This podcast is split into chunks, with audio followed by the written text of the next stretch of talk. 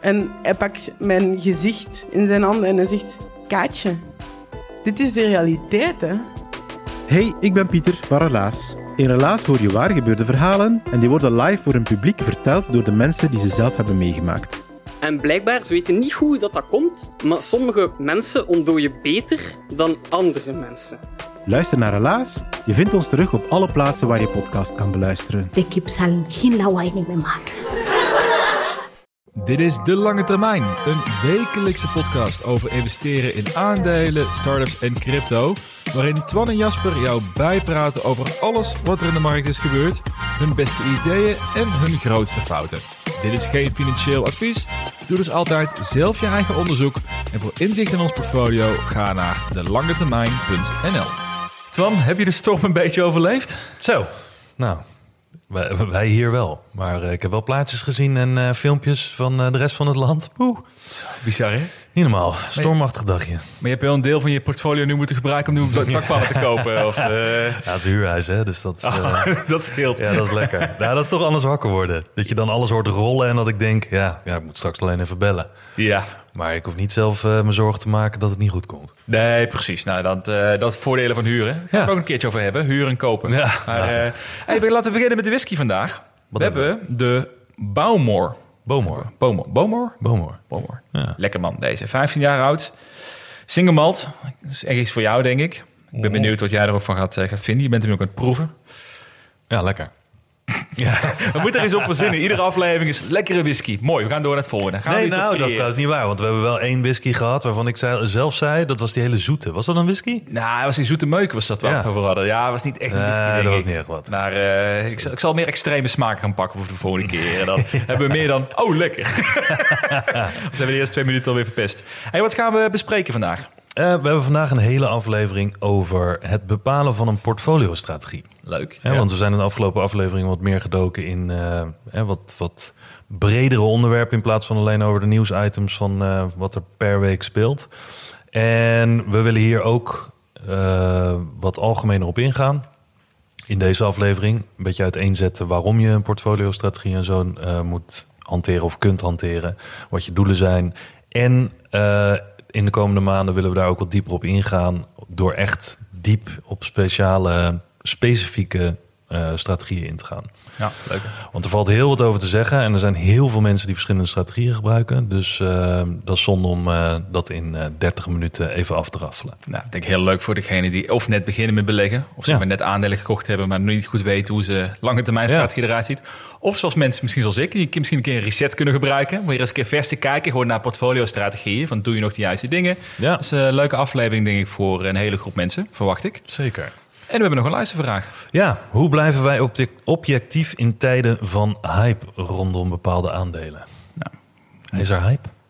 Weet ik niet. Nee. Nou ja. AI? Nee. nee. dat is ook een mooi verlengde ook, deze vraag van Ella... in, eh in het verlengde van de portfolio-strategie bepalen. Ook weer iets waar je over moet nadenken Ja. dan eh, uiteindelijk. Dus en eh, nou, daar gaan we het over hebben. Gaan we het uitgebreid over hebben in deze aflevering. En nou, wat hebben we dan geleerd als mensen hier naar geluisterd hebben? Nou ja, waarom een portfoliostrategie zinvol kan zijn, wanneer het zinvol kan zijn, hoe je een strategie bepaalt en wat voorbeelden ter inspiratie. Ehm, en toen ik ze allemaal opzocht, want je hebt er een hele hoop, toen zat ik zelf ook van.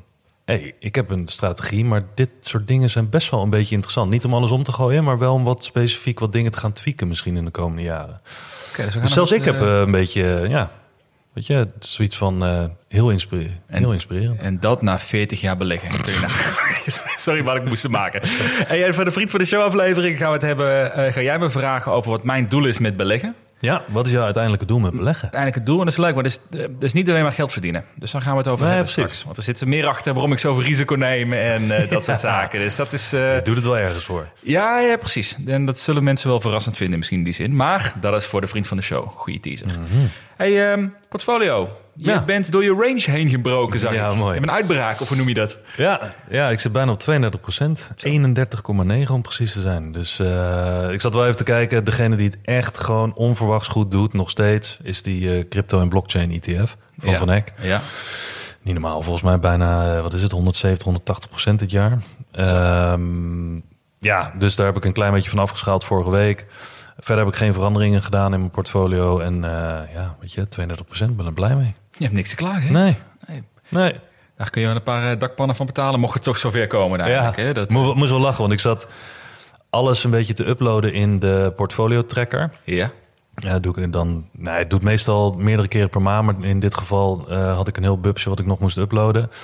En toen, toen opeens zag ik in mijn de Giro-account zag ik ehm, allerlei hele kleine transacties. En ik dacht, wat is dit allemaal? En op dat moment kijk ik naar mijn mail, krijg ik een mailtje van de Giro. Hey, eh, in artikel dit en dat staat eh, van onze voorwaarden dat eh, je niet algoritmisch mag treden. Huh? En ik dacht, huh, hebben ze wel de goeie? En ja, want er stond van, je hebt binnen, binnen een minuut heel veel transacties gedaan. En dat heb je meerdere malen gedaan. Dus ik schrok me helemaal dood. Ik denk van, ja, want ze zeiden van, dit moet je gaan veranderen. Want anders mag je niet meer bij ons beleggen. Maar dat was dus gewoon dat ik had een Coinbase-order gedaan. Ja. En kennelijk had het systeem van de Giro, had daar, wat is het, 20 losse transacties van gedaan binnen een minuut. Ja. Nou omdat die gewoon niet in één keer gevuld kon worden kennelijk. Dus gelukkig, ik had ze teruggemaild. Een beetje geërgerd eigenlijk ook. En geschrokken. Eh, dat ik zei van, joh, waar haal je dit vandaan? Hier heb je een screenshot. Eh, dit bepalen jullie, bepaal ik niet. Eh, mag ik niet meerdere keren per dag een aankoop doen of zo? Oh nee, ik kwam vandaag terug met... nee, het is allemaal oké en ja, onze fout. Dus je bent vanaf nu een algoritmische trader geworden. Je, je bent Ja. geëvolueerd als een Pokémon, maar... eh, ik zou niet eens weten hoe dat moet. Nee. nee. Laat me zien hoe dat moet. Ik wil het. Nee. Dus, nou, nou ja. toch een upgrade. je meegemaakt upgrade, had. ja. Dat, eh, Nee, joh. Hey, maar even heel snel nog, waar ik las ook eens op Twitter bij langskomen dat je, je hebt natuurlijk je actieve en je passieve portfolio. Mhm. Was nu je passieve, is je actief aan het inhalen? Ja. Ik vond dat wel interessant wat je daarbij vertelde. ja, want kijk, we hebben natuurlijk vaker erover dat in een markt zoals dit, waarin het zo best wel hard omhoog gaat en, en verder dan dat veel mensen denken, en ik ook, dat je dus soms het gevoel krijgt van ja, ik ga niks kopen, want het staat al zo hoog. Maar die passieve strategie die koopt gewoon ongeacht mijn emoties en hoe de stand van de markt is. En nou, tot nu toe, ik doe het vanaf, wat is het, eh, september vorig jaar. Ehm, tot nu toe liep mijn actieve portfolio, waarmee ik dus echt actiever trade, ehm, liep ver voor. En nu, de afgelopen weken, durf ik bijna niet meer in te stappen met die actieve eh, strategie, omdat het allemaal als hoogtevrees voelt. Maar dat passieve portfolio, dat, dat blijft maar groeien. Want ja, dat doet niks anders dan gewoon één keer per maand inleggen en klaar. Precies, dat, dat is één keer per maand inleggen bij je vaste aandelen en niet kijken en gewoon kopen, toch? Ja, één keer per maand in de Nasdaq ETF. Ah, ja, ja. Ehm, en de, vorig jaar deed hij het echt dramatisch, want het zakte alleen maar. En nu, ja, het, ik heb een flinke bubs gekocht in een aantal maanden. Omdat ik gewoon één keer per maand kocht. En ik had er 15 maanden voor, uit, eh, voor ingeruimd. Eh, dus tot eind van dit jaar. Maar het staat nu nog maar, denk ik, anderhalf procent qua rendement totaal sinds september van elkaar af. Oké. Terwijl ik in dat actieve gedeelte knetterveel tijd stop. en dat passieve gedeelte nul tijd. Ja. Daar heb ik een uurtje aan gespendeerd om dat in te stellen bij, eh, bij Bugs. En dat koopt hij gewoon elke maand. En nu is het bijna aan het inhalen. Dus ja, ik zit daarnaar te kijken en dan denk ik zo... dit is best een lekker gevoel. Dat is misschien wel weer het beste voorbeeld. Hè. Wat als de markt stijgt? Wanneer stap je dan in? Durf Ja. je niet in te stappen? Ik herken dat gevoel namelijk volledig. Ja. eh, wat, je, wat je hebt. En dan zie je toch dat passief beleggen niet te veel over nadenken. Dat dat toch uiteindelijk, hè, hoe, zoals het nu weer eruit gaat zien... toch wel wat, wat voordelen met zich heeft. In een markt zoals dit zit je jezelf, tenminste dat merk ik... alleen maar in de weg als je continu naar koersen kijkt... en probeert om te bepalen wanneer je wil instappen. Ja, Dus, ja, dat eh, lijkt me weer. Dus Ja. in dit geval een eh, leuke test. Want eh, ja, ik heb er echt veel aan zelf. Ja. Psychologisch gezien. Ja, het, is, ook zo zwaar. En het levert ook nog wat geld. Het levert geld ook nodig. Het leuke bij Ook dat. kopsigheid. Even mijn portfolio. ik sta nog steeds team rode cijfers. Dus Oh, eh, ik heb nog steeds mensen nodig die in mijn crew willen komen. Die ook samen hashtag team rode cijfers willen uitdragen. Nee, ik in min 3%. Ga een beetje alle kanten op. Ik heb maar één ding gedaan. Dat was vorige week eh, na deze podcast. Heb ik AST Space Mobile bijgekocht. Wat eigenlijk puur omdat ze... ze hadden 6% verwatering. Maar daardoor ging de koers 13% naar beneden. Nou ja, dus in mijn beleving is dat een overreactie. afgestraft, Ja. dus ik heb toen een beetje bijgekocht, maar wel met het idee om wel positie wel wat sneller te gaan afbouwen, omdat die gewoon te groot is voor zo'n speculatieve positie. Ja, dus dat, dat bubsje wat je hebt gekocht, Mhm. dat is niet zozeer echt voor de lange termijn. Nee. Toch? Nee, want het wordt, het wordt dan echt te Ja, groot. precies. Het, het Ja. was al te groot en die positie die is alleen maar groter geworden Ja. daardoor eh, relatief. Dus, eh, dus die is tijdelijk, maar ik denk wel dat daar een kans ligt. Ehm, en dan hebben we nog de lange termijn portfolio. Daar hebben we weer een mooie wissel mee gemaakt. Ja, kijk, de lange termijn portfolio staat nu op 24,5 procent. Echt, ook echt bizar veel. Ja. Eh, was vorige week volgens mij stond op eh 17 procent. Nou, nu bijna 25 procent in de plus year to date. We zijn natuurlijk aan het begin van het jaar begonnen. Eh, de top drie is Nvidia, Tesla en Coinbase. Coinbase weer erbij. Ja, Coinbase is ook weer echt alle gewoon... kanten op? Nou, niet normaal. Heb je het gezien trouwens? Heeft de 80 aangetikt Ja. en weer naar beneden. Ja, het is dat derde keer op Het is, een goede, het is een lekkere range. Volgens mij zit die tussen de, wat is het, 50 en de 80 of zo? 80, ja. ja, Ja. Eh, en dan heb je nog de bodem 4, de, nieuwe bodem 4. We, is Fiverr, MP Materials, Block en Mercado Libre. Mhm. Eh, daar stonden eerst Hims en Hearth, Hers, Health en Flow Traders bij. Maar die zijn eruit, want die zijn eruit gestemd. Ja. eh, in deze ronde dat er weer twee af moesten vallen. Er komt een nieuwe toevoeging. Eh, dus één nieuw aandeel. We hebben iets van 14 suggesties gekregen. Dus Mhm. er kan vanaf, eh, nou ja, als je dit hoort, vanaf vandaag op gestemd worden. Via de website. Zal het op Twitter delen en ook in het eh, artikel van deze aflevering. Mhm. En zodra die gekozen is, dus één naam die erbij komt, krijgen we een nieuwe inleg op maandag. Gaat weer 100 euro en dat wordt weer verdeeld over in dat geval 22 namen. Dus dat. En ik ben ook steeds benieuwd of het dat, die positie of die portfolio uiteindelijk beter gaat doen dan eh, Ja. die van ons beiden. Van mij denk ik denk dat hij het beter gaat doen dan mijn, mijn portfolio dit jaar. Maar blijft een leuke race tussen die van jou en eh, de lange termijn Ja. portfolio. Dat, eh, Ja, en aan het eind van het jaar houden we 20 namen over door dit wegstemmen en dergelijke. En dan, dan doen we er ook in feite, denk ik, even niks meer aan, want dan is het gewoon buy and hold. Dat is gewoon geld verdienen. Dat is gewoon geld verdienen, tenminste hoop ik. We hadden nog een, eh, wat mij opviel, we hadden nog een leuke poll geplaatst ook nog deze week. Doe je iedere maand doe je dat toch? Ja, ja Eh, sinds begin van het jaar iedere maand een eh, algemene vraag van hoe staat het rendement van ieders portfolio erbij dit jaar. Een beetje om te peilen en ook om aan andere mensen aan te geven van hè, je bent niet de enige die ofwel heel goed of heel slecht staat en dergelijke. Ehm, we, hebben een, we hebben altijd de keuze tussen of je staat op verlies of 0 tot 5 procent rendement, 5 tot 10 procent rendement of 10 procent plus. Ehm, en januari was tot nu toe de maand waarin de meeste mensen op 10% plus stonden. Daarna mei. Maar het lijkt erop alsof deze maand, dus zeg maar eh, juni, de afgelopen maand, verreweg de meeste mensen nu op 10% plus staan. Want 37% van de 330 mensen die hebben gestemd, staat nu op meer dan 10% rendement. Is dat meer dan januari? Ja. Ja, januari stond op 35%. Oké, dus we zitten nu echt in de beste periode van het jaar tot nu toe. Ja, ja daar een- lijkt het wel op. Is dat een goed teken of is dat een teken om eh, terughoudend te worden? Ja, dat weet ik niet. ik, weet, ik ben niet zo'n in die zin gelijk op basis van dit soort dingen zo'n contrair denker. Maar eh, ja, weet je, als je ook ziet hoe de indexen erbij staan, zoals Mhm. de S&P en ook de Nasdaq, maar ook heel veel andere dingen, dingen zoals de AEX en zo, dan snap ik wel dat er veel mensen op plus 10% staan. Ja.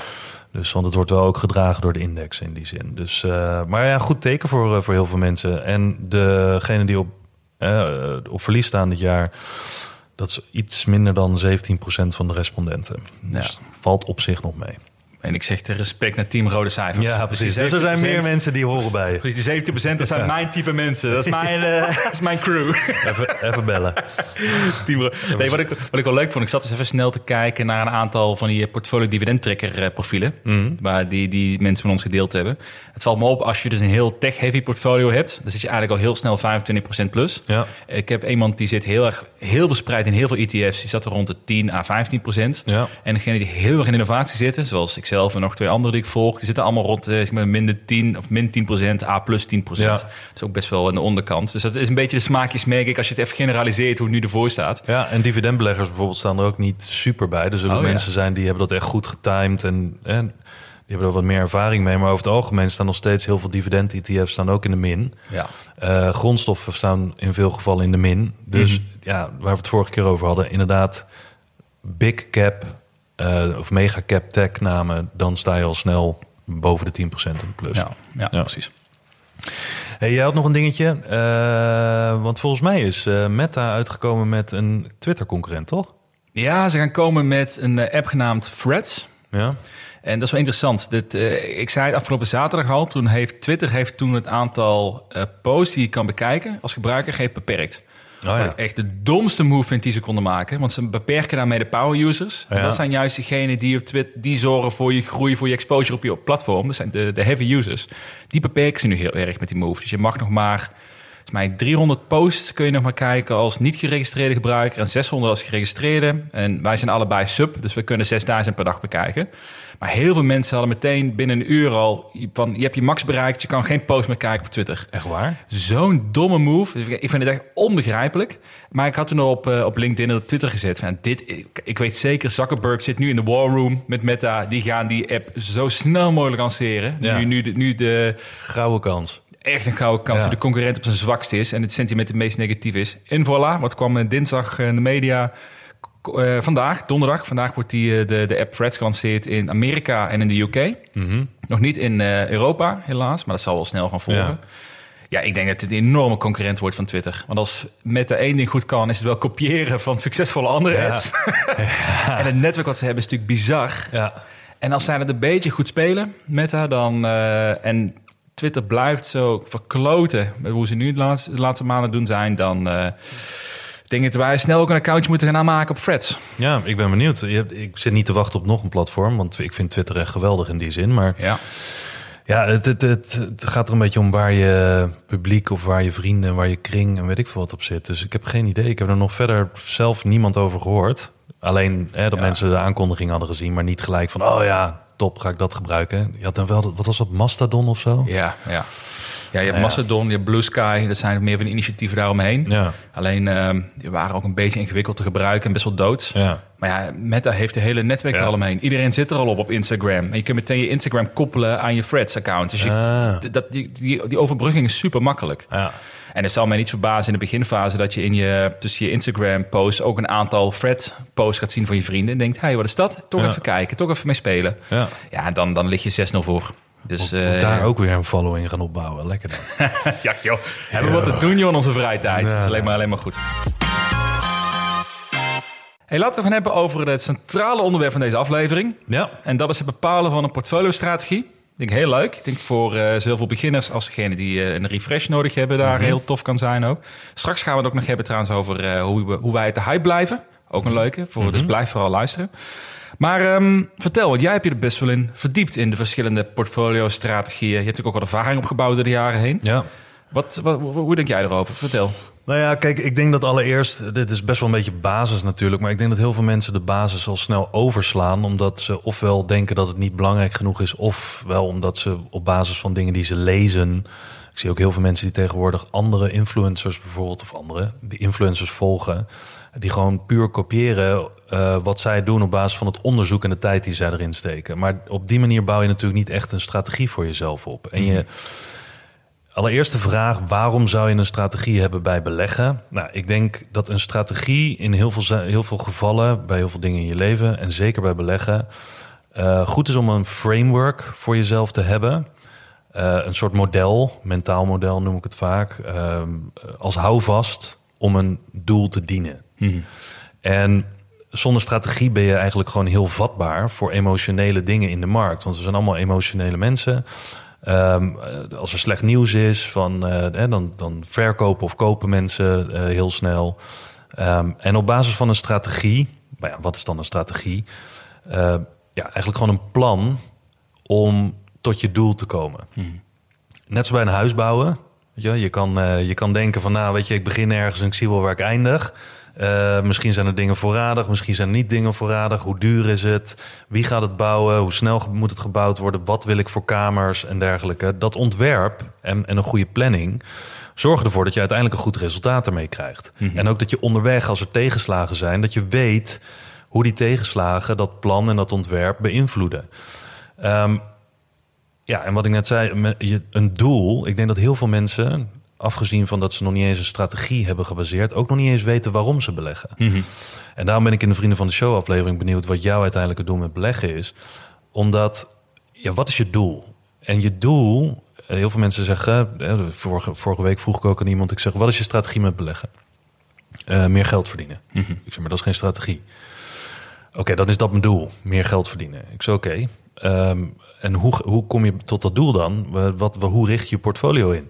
Ja, koop gewoon goede aandelen die, waarvan ik denk dat ze over tien jaar meer waard zijn. Is dat niet iets wat 90% van beleggers waar sowieso mee beginnen met die mindset? Ja. Ik koop gewoon wat ik leuk vind, wat ik interessant vind en dan go. Maar daar is ook niks mis mee in die zin. Mhm. Ik denk dat iedereen gewoon moet beginnen waar hij wil beginnen. En eh, hè, wat de trigger ook is om mensen, voor mensen om te beginnen. Maar gaandeweg ga je wel, denk ik, dat heb ik tenminste gemerkt in 17 jaar tijd. Dat op het moment dat ik geen strategie had, of een strategie die niet meer echt mijn doel diende, dat ik alle kanten op ging. En ik heb letterlijk gewoon echt nou ja, maanden gehad waarop ik vier keer in mijn hoofd, dan niet daadwerkelijk eh, qua aankopen en verkoop, maar in mijn hoofd echt dingen ging opschrijven. Oh, ik zou het toch wel lekker vinden als ik alles gelijkwaardig zou verdelen. Oh, ik zou het lekker vinden als ik het wat simpeler zou maken. Oh, ik zou het fijn vinden om toch nog tien extra posities te hebben. Maar ik had niks opgeschreven. Ja, ik had wel opgeschreven wat mijn strategie was, maar die was vijf jaar oud. Mijn persoonlijke situatie was veranderd. De mogelijkheden in beleggen waren veranderd. En ik had daar niks op aangepast. Maar even, als je het hebt over strategieën, heb je dan, waar heb je het dan exact over? Heb je het dan over het type assets waarin je wil investeren? Heb je het over hoeveel posities je wil? Heb je het over, Ja, waar, waar- alles. waar- waar bestaat dat uit? Nou, dat bestaat allereerst, denk ik, als je voor ogen hebt wat je doel is met beleggen, dan kan je denk ik terugrekenen vanaf dat doel welke assets en welke verhouding binnen een portfolio en hoe vaak je dat wil gaan herbalanceren. ehm, of je dat wil doen met eh maandelijks inleg of in één keer. Hoe actief wil je erin zijn? Of wil je passief gaan beleggen? Al die dingen dienen dat doel. En ehm, als je dat doel dus nou, voor jezelf kan je, ik denk dat, je, dat mensen twee dingen kunnen zeggen. Het doel is meer vermogen opbouwen. Of, en er zijn nog natuurlijk meer doelen, maar over het algemeen vermogen opbouwen. En ehm, er zijn mensen die willen gewoon puur inkomen opbouwen. Inkomen uit beleggen opbouwen. Gaat het dus niet eens zozeer om vermogen, maar gewoon om maandelijks passief inkomen vanuit bijvoorbeeld eh dividendaandelen.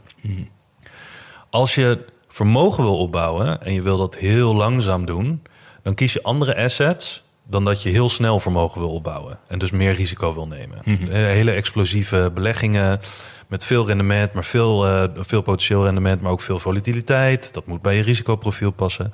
Andere mensen zeggen, ja, daar heb ik niks aan. Ik wil gewoon elke maand vast van mijn salaris een asset kopen die eh, mij een passief inkomen geeft en dat rustig opbouwen tot mijn, hè, dat is ook voor iedereen verschillend, tot mijn vijftigste of tot mijn zestigste of zelfs tot mijn pensioen, weet ik veel, als aanvulling op je AOW en je pensioentje opbouwt bij je werkgever.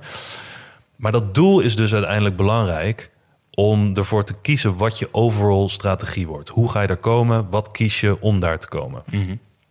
En ik denk dat nadat je het doel hebt bepaald, wat wil ik met beleggen en hoe lang moet dat duren, voor welk, hè, welke tijdspanne dat kan hebben, hoeveel risico ben ik bereid te nemen om rendement te krijgen, om ofwel langzaam of snel bij dat doel te komen. Nou, als je wat jonger bent, denk ik dat iedereen dat wel kan beamen, kan je wat meer risico nemen, want je hebt heel veel verdienjaren in het verschiet. Eh, als je wat ouder bent, denk ik dat je wat minder risico wil nemen, omdat je gewoon weg wat minder verdienjaren hebt om het goed te maken als je heel veel risico zou nemen en dat zou fout gaan. Want als je op je vijftigste een kolossale fout, fout maakt door een strategieverandering toe te passen en dan alleen maar in hypergrowth te gaan zitten bijvoorbeeld, omdat je denkt, ja, ik moet nog eventjes tien jaar snel scoren, zodat ik met mijn 60 met pensioen kan in plaats van mijn 67ste.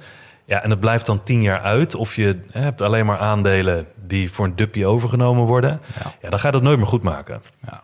En waarschijnlijk heb je ook een gezin, dus je hebt meer kosten en dergelijke. Dus hoe jonger, hoe meer risico je kunt nemen. Hoe ouder, hoe, meer, hoe minder risico je niet kunt nemen, maar zal willen nemen misschien. Ja, ja. Nou, dat bepaalt ook de assets die je kiest. Hè? Want er zijn heel veel risicovolle assets met een groot groeipotentieel. Maar er zijn ook heel veel assets die je kunt kiezen... die je gewoon gestaag een bepaalde richting opbrengen.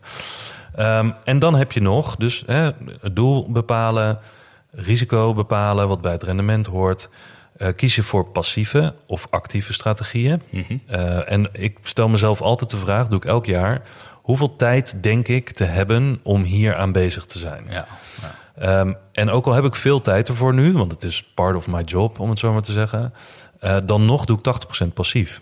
Nou, je ziet het nu met dat hele portfolio wat passief doorgroeit. Ja, dat is gewoon een schot in de roos, want actief durf ik het nu niet meer Ja. zo, zoveel risico te nemen, zeg maar. Ja, dus, dus dat is een signaal dat een passief of een actief portfolio niet per se de een beter is dan de ander. Het moet meer bij je passen, ook bij je interesses, de tijd of je het leuk vindt. Dat Ja. misschien meer ook dan. Sterker nog, ik denk als je jezelf niet goed kent en jij denkt, ik ga dit heel actief doen, ehm, maar jij bent heel erg gevoelig voor swings en je bent heel erg ge- gevoelig voor nieuws en dergelijke, dan is het schadelijker om actief te gaan beleggen dan passief te gaan beleggen. Dus ik denk dat er voor alles wat te zeggen valt, ehm, dat je veel tegen risico kan, wil niet zeggen dat je echt dus actief moet gaan beleggen. Eh, omdat het kan zomaar zijn dat in de komende twee jaar iets verandert in je persoonlijke situatie. Nieuwe baan, waar je veel tijd aan kwijt bent, een gezin, noem het maar op. Ja. Ehm, heb je misschien nu 20 uur per week, heb je straks nog twee uur per week? Ja, dan denk ik dat je je strategie dan moet gaan veranderen van actief naar passief. Ehm, want dat gaat heel veel risico met zich meebrengen anders. Nou, dan heb je natuurlijk nog de keuze waar iedereen altijd over valt. Doe je het lump sum? Heb je nu geld wat je in kan leggen? En wil je dat in één keer doen of wil je het verdelen? Heb je een salaris, een goed vast inkomen of een wisselend inkomen? Wil je daar maandelijks een percentage van beleggen? Of wil je maandelijks met een vast bedrag beleggen? Denk dat voor veel ZZP'ers een percentage handiger is dan een vast bedrag. En voor veel mensen die gewoon een inkomen hebben uit een salaris, die weten elke maand wat ze binnenkrijgen. Dus dan zou een vast bedrag handiger zijn. Eh, dat hoort allemaal bij je strategie. Hoe ga je dat aanvliegen? Nou, en dan heb je vervolgens heb je nog ehm, wat heel veel mensen denk ik niet eens realiseren, maar wel veel van gehoord hebben, ook in podcasts, maar ook eh, heel veel boeken zijn erover geschreven. Je hebt heel veel verschillende vormen van beleggen. En dan heb ik het niet over actief, passief en dollar cost averaging en dat soort dingen, maar meer over bijvoorbeeld eh indexbeleggen.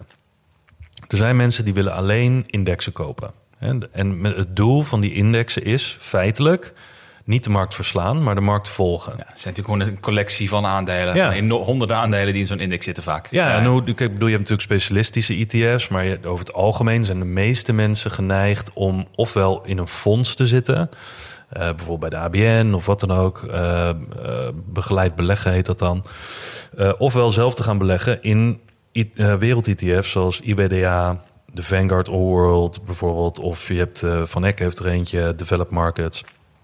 Ehm, dan doe je puur index beleggen, maar dan moet je ervan uitgaan dat je als je doel is om ergens te komen met een bepaald vermogen, ehm, dat je dat alleen doet op basis van hoe de markt performt. Je gaat het niet outperformen. Zou je index beleggen dan... eh, Als je, net, je hebt net een paar eh, smaakjes hebt gegeven over profielen van mensen. Hoe zou jij dan het profiel omschrijven van iemand die echt een typische indexbelegger is? Nou ja, het profiel is denk ik iemand die passief belegt, eh, niet veel tijd erin stopt, tevreden is met een marktconform rendement.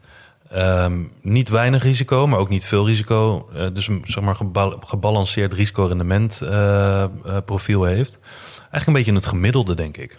Ik denk dat je altijd kan zeggen dat mensen die index beleggen... zijn gewoon gemiddeld geïnteresseerd. Gemiddeld risicoprofiel. En hebben ook een gemiddelde verwachting. Ja, ja, ja. Die zijn niet over het algemeen, dat zijn niet de mensen die verwachten dat ze binnen vijf jaar knijterrijk zullen zijn of moonshots moeten hebben of wat dan ook. Maar die zullen ook, die zullen het voornamelijk kiezen omdat ze op een spaarrekening minder krijgen dan dat ze in de markt kunnen krijgen. Eh, en die willen er ook niet al te veel tijd in stoppen om dat rendement eh, te krijgen. Ja, de, de indexbeleggen dus, dan heb je waardebeleggen. Weet niet of heel veel mensen weten wat dat is, maar waardebeleggers zoeken, over het algemeen aandelen of andere beleggingen die zij als ondergewaardeerd beschouwen, beschouwen. Dus die doen er best wel wat werk, stoppen er heel veel wat werk in, heel wat tijd in om aandelen te vinden. ehm, die nou, met heel veel metrics te meten zijn. Boekwaarde van het bedrijf, koers-winstverhouding, ehm, dividendopbrengst, groeit het dividend, dat soort dingen. Zijn ze winstgevend? Eh, stijgt het aantal klanten? Hoe is de weerbaarheid in de economie? Ehm, en dan zoeken ze dus bedrijven die meer dan ja, ver afgestraft zijn. Eh, zoals bijvoorbeeld Warren Buffett doet dat ook. Ehm, die zoekt altijd bedrijven die ondergewaardeerd zijn.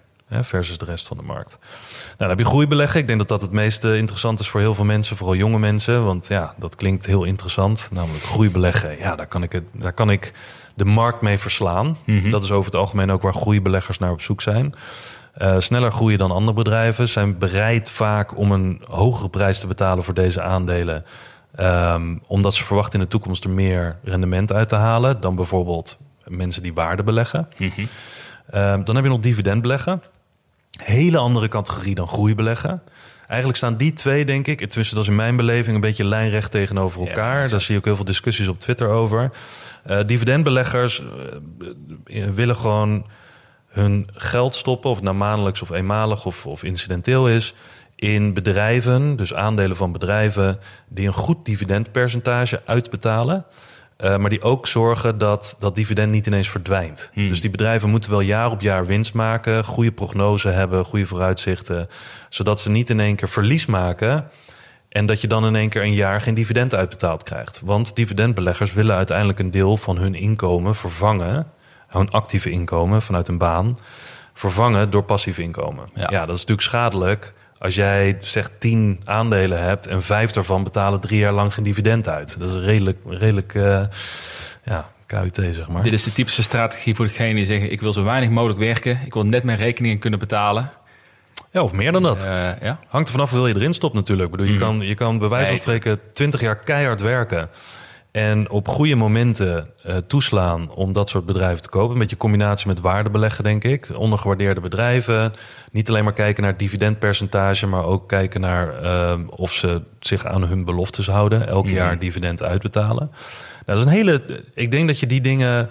Je kan het altijd combineren met elkaar, maar ik denk dat er over het algemeen dividend beleggen is best wel, ja, hoe zeg je dat, hardcore eh, strategie. Ze weten wat ze doen. Mhm. Namelijk, ehm, dat dividend moet groeien. Al het geld wat je erin stopt, moet uiteindelijk ook weer voor je gaan werken, dat het ook weer inkomen uitspuugt. ja, precies. Ehm, best wel duidelijk. Ehm, dan heb je nog momentum beleggen. Dat zijn nou, ja, ik, ik, ik weet niet of dat echt traders zijn, maar momentumbeleggers kopen over het algemeen aandelen die in prijzen stijgen. En shorters eh, doen over het algemeen kopen aandelen of verkopen aandelen in dit geval. eh, die in een dalende trend zitten. Dus eigenlijk wat je daarmee doet, momentum beleggen, je volgt de trend. Mhm. Maakt niet uit, in dit geval, net zoals dat de trend nu omhoog is. Als je momentumbelegger bent, dan weet je, oké, de markt stuwt de koersen omhoog. Ik ga hiermee van profiteren totdat de markt zich omdraait. Zijn dit dan ook wel lange termijn beleggers... of degene die iedere dag naar de koers kijken... en als het bepaald punt bereiken heeft, wel gewoon verkopen? Nou, voor momentumbeleggen moet je dus wel meer tijd stoppen in actief de markt volgen. Ja. En dat hoeft dan niet op dagelijkse basis, denk ik, want dan ben je een daytrader. Maar ehm, over het algemeen kan je zeggen, als er een cyclus is van vier jaar, ja, dan moet je zorgen dat je aan het begin van die cyclus instapt, eh, toevoegt eh, elke maand of misschien wel één keer in het half jaar of één keer per jaar. En eh, vroegtijdig doorhebben dat je bijvoorbeeld in die sector waar je in hebt geïnvesteerd, die het momentum heeft, dat de vaart eruit is na vier jaar of drie jaar, afhankelijk van hoe de cyclus loopt. En dan switch je bijvoorbeeld weer naar een nieuwe trend. En die rijd je ook weer omhoog, in dit geval als je, als je long bent. Die mensen die, die switchen ook best wel vaak. Eh, maar dan op basis van misschien een trend die één of twee of vier jaar eh, omhoog gestuurd wordt. Voelt wel als een moeilijke trend of moeilijke, moeilijke stijl, deze. Ja, Je moet dat- macro-economie snappen, bedrijven analyseren, snappen. Je moet die emotie goed zitten. Absoluut, maar er zijn heel veel mensen die zeggen: zo voorkom ik. Ehm, kijk, ik heb, ze zeggen heel vaak: dan heb ik iets minder winst dan iemand die perfect probeert te timen. Want je rijdt de trend omhoog. Dus je koopt ook na twee jaar nog maandelijks bijvoorbeeld. Eh, waarmee je dus eigenlijk al een, een 40% mist vanaf de bodem. Maar ja, dat geld had je niet, want je krijgt weer nieuw inkomen binnen en dergelijke. Maar die zeggen, ja, ik zit in een opwaartse trend. Dus elke euro die ik erin stop, eh, die ene euro die ik aan het begin van, een, van die cyclus doe, is misschien straks 4 euro waard. Ehm, die euro die ik aan het eind van de cyclus inleg, is misschien 1,10 euro waard. Voordat ik het eruit trek. Ja, ja, ja. Maar ze hebben altijd winst in die zin. Ehm, dan heb je nog kwaliteitsbeleggen. Dat lijkt een beetje op waardebeleggen. Ehm, maar kwaliteitsbeleggers, ik hoor hem ook niet zo heel vaak, maar het, het komt wel steeds meer naar voren. Zoeken bedrijven met sterke balansen, stabiele inkomsten, goed management.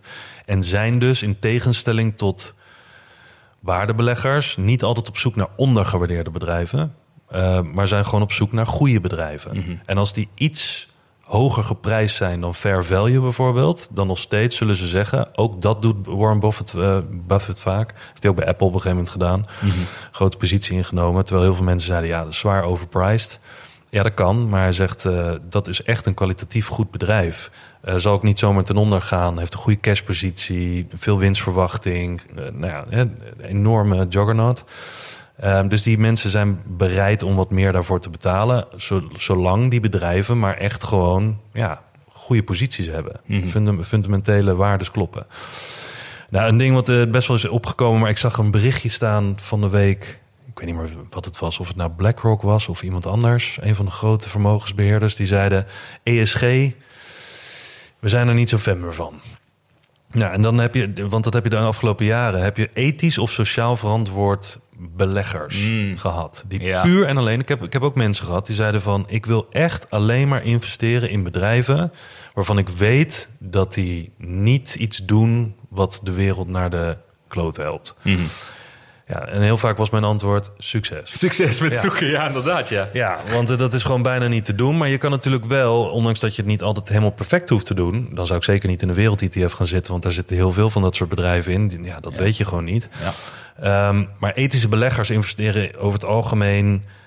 eh, die zeggen dan van eh, ik wil niet in ehm, ja, noem maar iets eh, Olie. de- olie of bedrijven die in wapens die wapens maken of eh, weet ik veel dingen die schadelijk zijn verder voor het milieu eh, ehm, genetisch, die, gemo- die- genetisch gemodificeerde zaden en dat soort dingen allemaal. Oh, ja, ja, dat heb je. Sector beleggen. We hebben natuurlijk de afgelopen paar keren hebben we het gehad over Maar, bepaalde maar ethisch, sociaal verantwoord beleggen, dan is dan... Dat is echt een, een, een vreemde eend in deze bijt. Maar dat is niet iets waar jij zegt van, joh, dat is iets... eh, Nou, voor mij niet. Ja, oké. Voor mij niet. Kijk, er zijn mensen die, die zijn zwaar tegen roken. En die zeggen, ja, alle tabaksproducenten, ik ga er niet in investeren. Dus ik wil ook niet in een ETF investeren die in bijvoorbeeld Philip Morris of zo eh, belegt. Mm, zo. Oh, maar dit is misschien meer een onderdeel dan van een strategie. Dat je een belegger kan zijn die ook eh, e- ethisch, sociaal verantwoord aan het Nou, beleggen je, hebt, je hebt dus beleggers die puur en alleen ethisch en sociaal verantwoord willen beleggen. Dus die zijn niet eens gericht op groei en dergelijke, maar die zeggen gewoon: zolang die bedrijven blijven bestaan, eh, wil ik daarin beleggen. Want dat zijn de enige bedrijven die matchen met wat ik vind hoe het bij de wereld heen moet. Meer moreel en vanuit Ja. ik steun die bedrijven Ja. en het gaat om geld verdienen. Ja, ik wil Ja, mijn geld aan het werk zetten en stu ik wil stemmen met mijn portemonnee. Misschien is dat een van de weinigen Mhm. in deze hele lijst. Waarbij ze echt zeggen van misschien gaat het me niet eens alleen om de winst en om er rijker van te worden. Ik wil gewoon iets bijdragen. Of in ieder geval mijn geld niet sturen naar bedrijven die de wereld slechter maken. Mhm. Hè, Terwijl heel veel mensen, wij ook, zeggen ja dat is moeilijk. Ehm, en we willen er uiteindelijk natuurlijk ook wel beter van worden. Ja, dus precies. ja, dit zijn vaak niet bedrijven waar je nu nog heel veel eh, rendement haalt. Mhm. Nou, sectorbeleggen hebben we het afgelopen paar keer over gehad. Bijvoorbeeld eh, grondstoffen is een sector, eh, technologie. Maar ja, dat is een brede sector. Vind ik steeds lastig om dat als technologie te duiden. Ja. Maar gezondheidszorg, energie, transport, eh, noem maar op. Ehm, eh, mensen zeggen van, joh, ik eh, weet heel veel van een sector. Ik wil me er helemaal in specialiseren. Ik kies daar tien namen in. En in andere sectoren doe ik niks. Mm, ja. En dat kan ook gebaseerd zijn op een cyclus natuurlijk. Want soms heb je sectoren die het wat beter doen dan andere in bepaalde fases. Ehm, dat is ook een strategie. Gewoon echt puur je focussen voor een aantal jaar. En daar alles over te weten komen over die sector. Ehm, en nog eentje, die vond ik, eh, vind ik wel grappig. Ehm, dat zijn degenen die altijd het meest in het nieuws komen. De contrair beleggers. Mm, Contrair beleggen eigenlijk eh, totaal tegenovergestelde van momentumbeleggers. Eh, je gaat tegen de markt in. Want je hoopt daarmee te scoren. Je hoopt dat iedereen het mis heeft. En dat jij het goed hebt. Ehm, grote investeerders zoals eh, George Soros bijvoorbeeld... die zijn er altijd heel sterk in. Contrair beleggen. Maar ook eh Druckenmiller en nog een aantal. Ehm, dat is denk ik niet weggelegd voor, voor Jan en Alleman. dat is misschien wel de moeilijkste variant van alles. Ja, maar ook wel degene waar je het het meest... Wat ze zeggen vaak... Contrair beleggers hebben het heel vaak mis... Ja. Uh, maar als ze het goed hebben, dan maken ze al die keren dat ze het mis hebben, maken ze ruimschoots goed. Ja. Alleen het kan Ja, soms wel 10, 20 jaar duren voordat je zo'n klapper hebt. Um, dus dat lijkt me voor ons niet, uh, niet geschikt. Uh, nou, dat, dat zijn allemaal bepaalde nou ja, type beleggen, uh, ja, type beleggers of type beleggingen die je kan, kunt kiezen of strategieën. Um, nou, wat, wat voor belegger ben je dan? Ik denk dat ik een mix ben van, van een aantal beleggers. Ik gebruik verschillende attributen van waarde beleggen, maar ook verschillende attributen van groei beleggen. Dividend beleggen vind ik ook heel interessant, want dat vind ik voor later interessant. Namelijk om mijn vermogen, opgebouwde vermogen, om te zetten in een dividendportfolio. En daar dus, als ik ouder ben en wijzer. Ik zeg niks hoor, ik zeg niks. en kreupelaar. Dat ik dan uiteindelijk dat wil omzetten. Dus dan wil ik niet op dat moment pas leren hoe dat in elkaar zit. Mm -hmm. Maar dat, dat hou ik nu ook wel in de gaten. Ook al doe ik niks met dividendbeleggen op dit moment. Ja, want je kunt een combinatie zijn van de strategie die je net benoemde, toch? Je kunt een combinatie maken dat je eh, een groot deel van je geld in index stopt. Ja. Dat je rechtvaardigheid wil, minder tijd wil steken. Maar dat je toch twee of drie aandelen hebt waar je heel veel toekomsten ziet. Dus meer vanuit die groeistrategie. Ja. Dat je die dan erbij pakt voor een paar procent van je portfolio. Ja. Die kun je Ja. op crossverbanden trekken Je, eigenlijk. je kan het mixen. Ik denk alleen wel dat er over het algemeen te zeggen valt... en dat lees je ook vaak in, in artikelen... en dat hoor je ook vaak van grote beleggers. Je hebt het meeste eraan om toch vaak... en dan komt zo'n Pareto-vergelijking weer...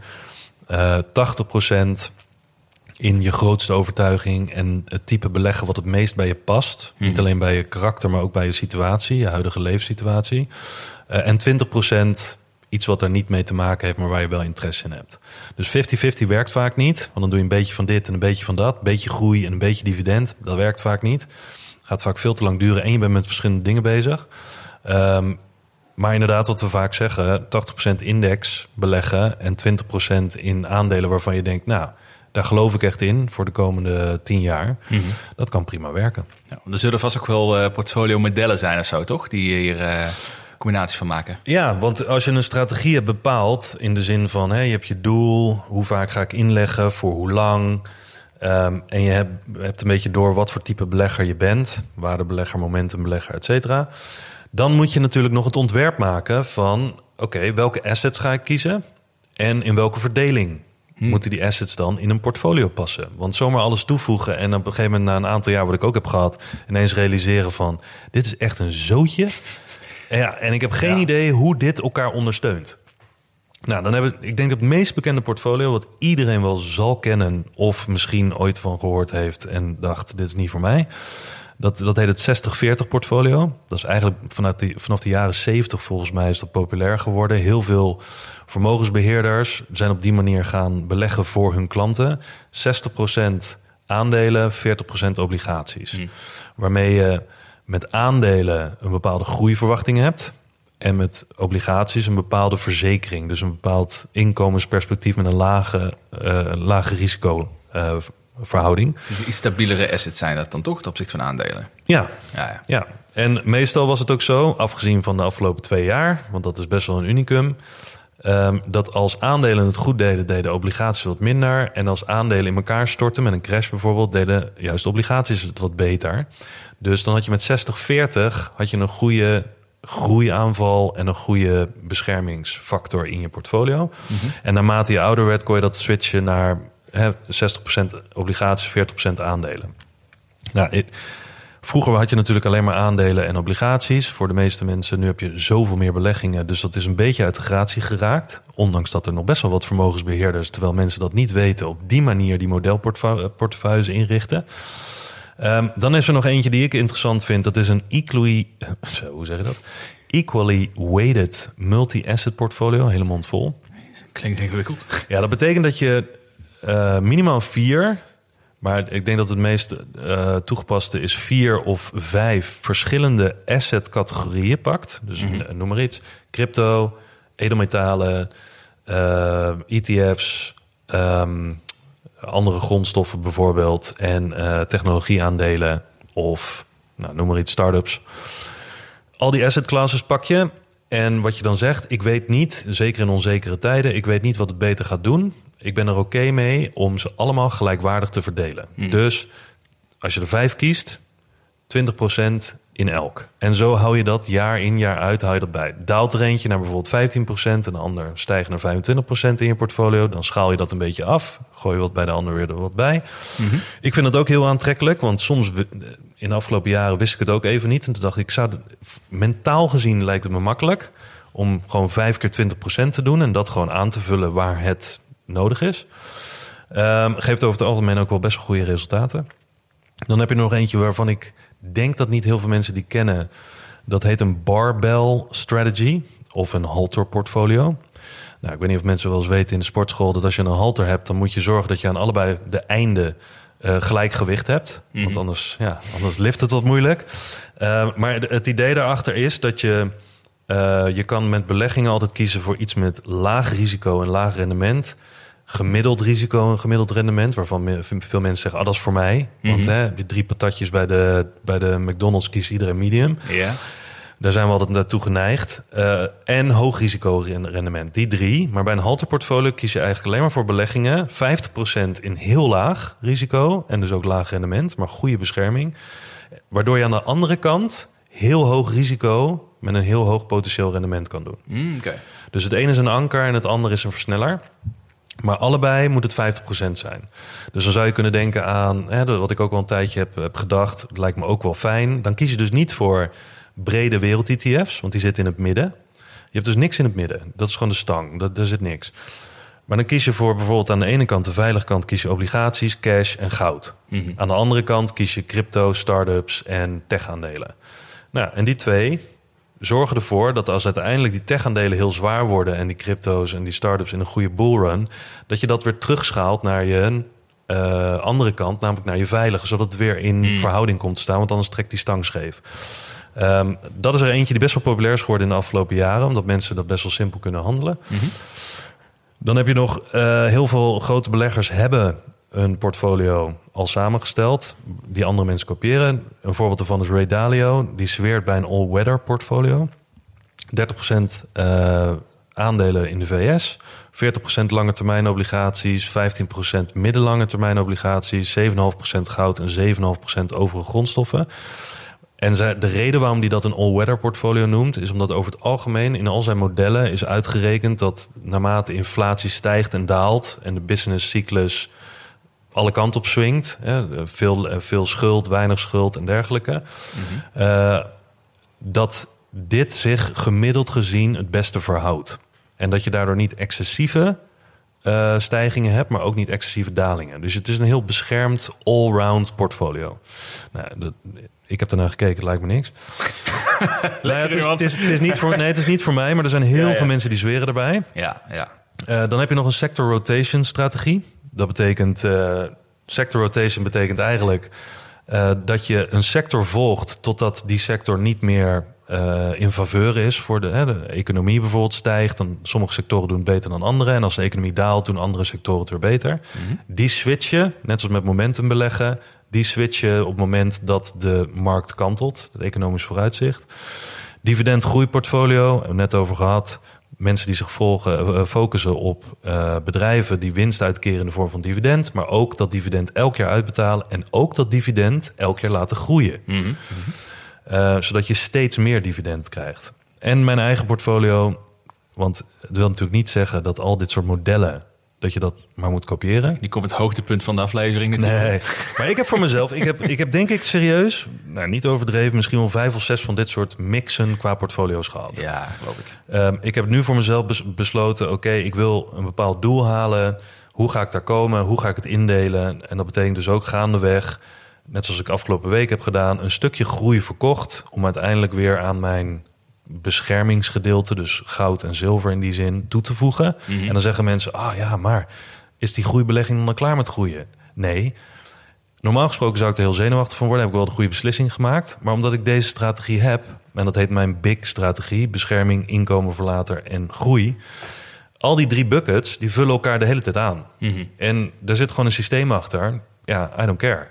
Het heeft tot nu toe altijd gewerkt. En daarom denk ik dat een strategie, als je al dit soort dingen hebt doorlopen, dat een strategie altijd vo- kan voelen alsof je gewoon iets op wat op papier staat, wat je goed hebt doordacht en goed hebt gefine-tuned, dat je emoties daar niet mee in de weg kunnen zitten. Eh, ik heb er totaal geen spijt van als ik iets verkoop en het ergens anders aan toevoeg, want dat is gewoon hoe het tot nu toe bij mij is gefine-tuned. Je hebt gewoon je eigen, je eigen huisregels opgesteld. Eigen huisregels. portfolio. Ja. En eh, iets wat ik ook vaak tegen mensen zeg, want dat heb ik ook vaak tegen mezelf moeten zeggen. Heel veel mensen zeggen, je moet voor een strategie kiezen en je daaraan houden. Mm. Maar dat vind ik echt bullshit. Kijk, tuurlijk, elke maand wisselen is niet handig. Elk jaar wisselen is waarschijnlijk ook niet handig. Ja. Maar hou je situatie in de gaten. Hou je doelen in de gaten. Als de situatie verandert bij jezelf, je risicoprofiel verandert, je krijgt een gezin, noem maar op. Ja, dan is het zonde dat je een strategie die je op je 26e hebt samengesteld, op je 46e nog steeds volhoudt. Mm. Terwijl je hele levenssituatie anders is en je vooruitzichten anders zijn. Maar het heeft dan met name te maken denk ik, met jouw situatie. Ja. Bij- bij- ik kan me voorstellen, veel beleggers die van strategie switchen... die denken, ik ga iets anders doen... want ik zie de daar die koersen heel hard stijgen.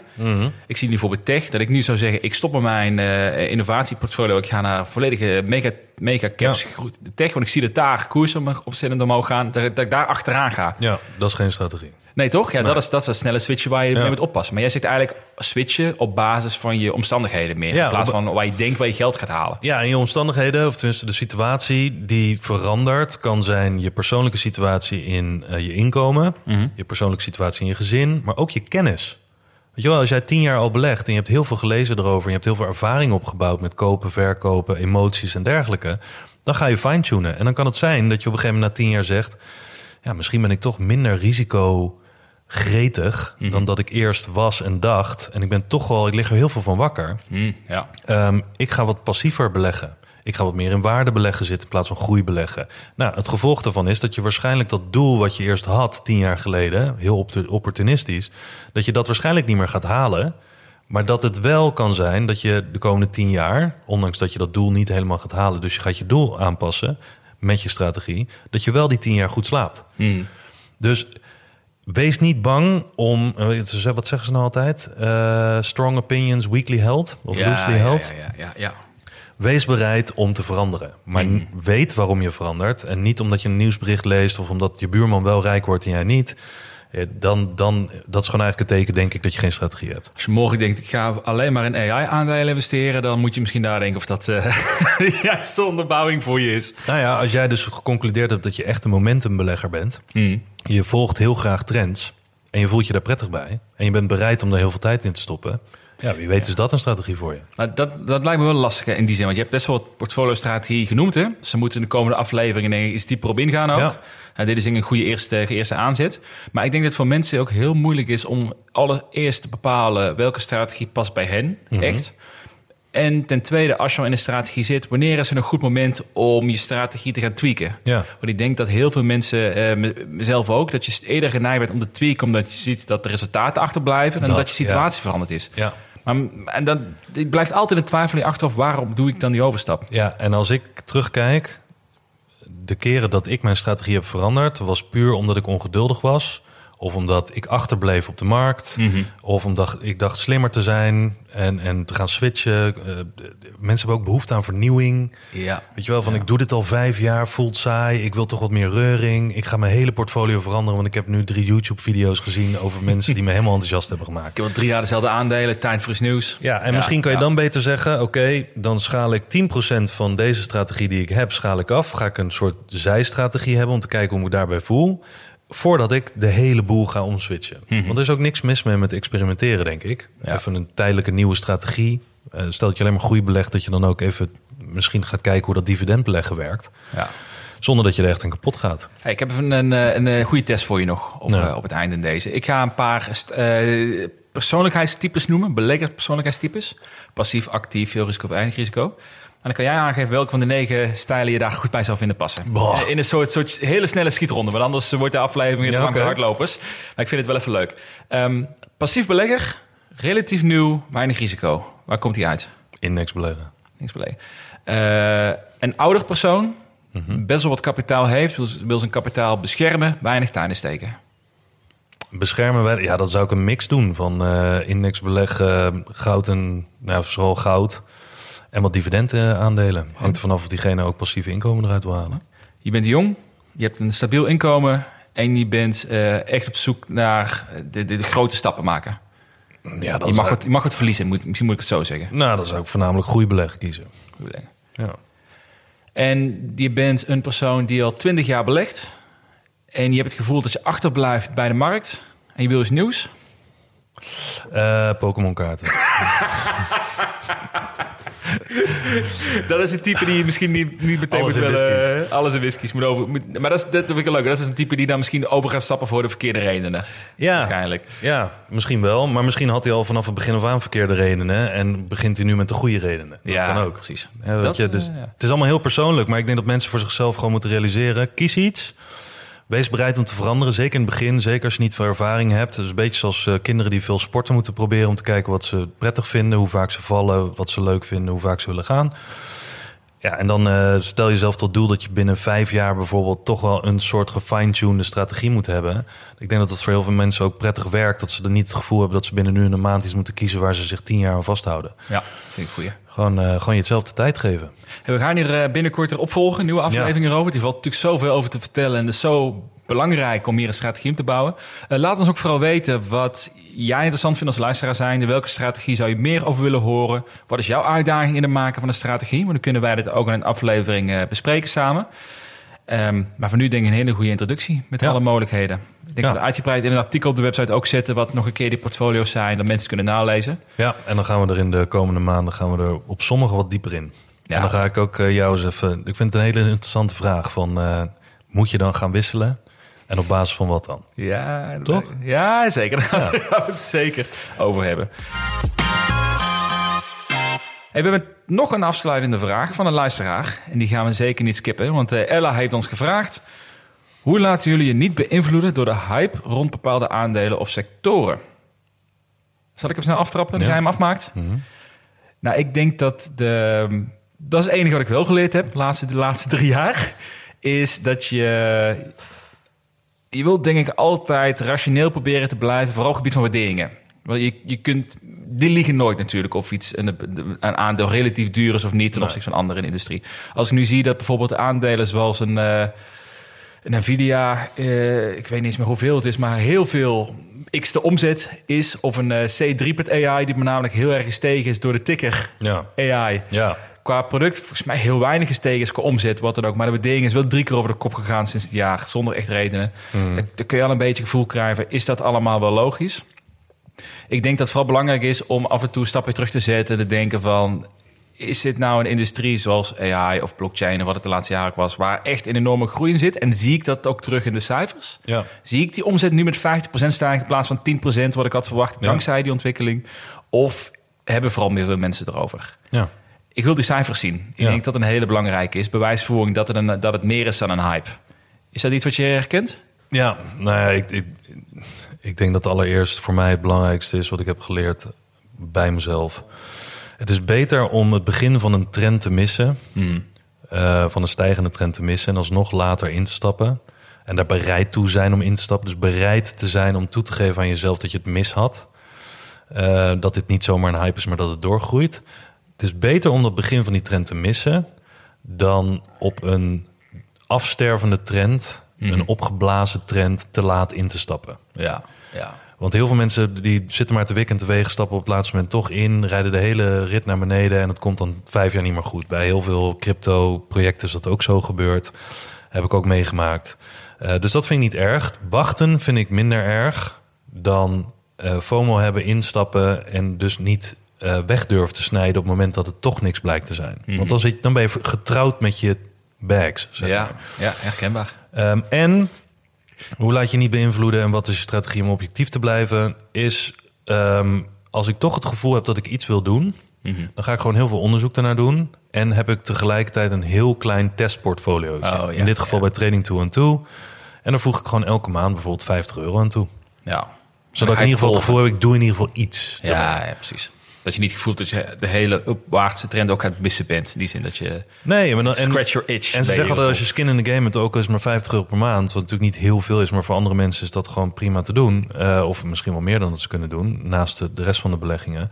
Maar met skin in the game ga je ook onderzoek doen. Hmm. Want elke 10 euro, rode cijfers, doet toch iets met je. Hoe raar het ook klinkt. Ja, je, kan een betrokkenheid, denk ja, je kan een Nou portfolio ja. hebben van, eh, van 100.000 euro en je hebt een port- zijportfolio in zo'n trend, bijvoorbeeld AI, van 500 euro. En toch, die 500 euro voelt dan ook al als, ah, ik moet wel even weten wat hier speelt. Ja, ja. Dus dat, dat vind ik interessant. En, en hoe blijf je objectief? Ja, gewoon ehm, alles de tijd geven. Niet elke dag op iets eh, meewaaien en eh, daar actie op ondernemen. Ja, ik denk dat dat een hele goede is. Inderdaad, tijd geven. Zeker als je in dat soort industrie zit waar heel veel over gepraat wordt. Wat opkomend is, zoals, nou, noem ze maar op. En ik vind het zelf heel leuk, of niet leuk. ehm, een heel goed voorbeeld is het model van de Gartner Hype Cycle. Ja, Waar het heel snel omhoog gaat. Iedereen heeft het erover, iedereen praat over AI. Dan komen mensen erachter dat de technologie nog helemaal niet zo ver is. Dat die omzet ook van 10% naar 50% groei gaat. Eh, Dat is wat ik wil zien eigenlijk als, om een hype te bevestigen. Of dat het daadwerkelijk iets toevoegt. Eh, dan zie je eigenlijk dat drie, vier later gaat het eh, in de schaduw opbouwen. En dan zie je dat het weer tot bloei komt. Eh, dat zie je nu misschien ook een beetje met 3D-printing bijvoorbeeld. Ja, ook wel want- heel erg opgeladen. Toch weer achter schermen moet nu gebouwd worden. Want de groei zit er nog niet in wat men had verwacht. Nee, en dat is denk ik het grote verschil. Dat Ja. er heel veel gepraat wordt over dingen... en dat er heel veel interviews, TED-talks en, en dergelijke zijn... programma's op televisie, wil niet zeggen... dat dat gelijk opgevolgd wordt door allerlei winstgevendheid. Ja, dat is een goeie. Ja. Want dat kan nog vier jaar duren. Terecht punt, terecht punt. Ehm, wij gaan door met de Vrienden van de Show aflevering. Dan ga je vragen om mijn doels met eh, beleggen. Ja. Eh, geld verliezen, een van de doelen. dat zal ik wel Nou. Vind je een leuke podcast? Geef een score op Spotify of op Apple iTunes. Reviews zijn altijd leuk daar. Je kunt ook op Spotify een berichtje achterlaten wat je vond van de laatste aflevering. Leuk voor ons, leerzaam voor ons ook om te weten wat jullie graag willen horen. Of jullie eh, dit leuk vinden of liever een ander voorbeeld van een aflevering hebben. Eh, dan gaan we snel mee door, want jij hebt afspraken zo meteen. Ja. Dus we gaan afronden. Dankjewel allemaal voor het luisteren. En, eh, Tot de volgende week.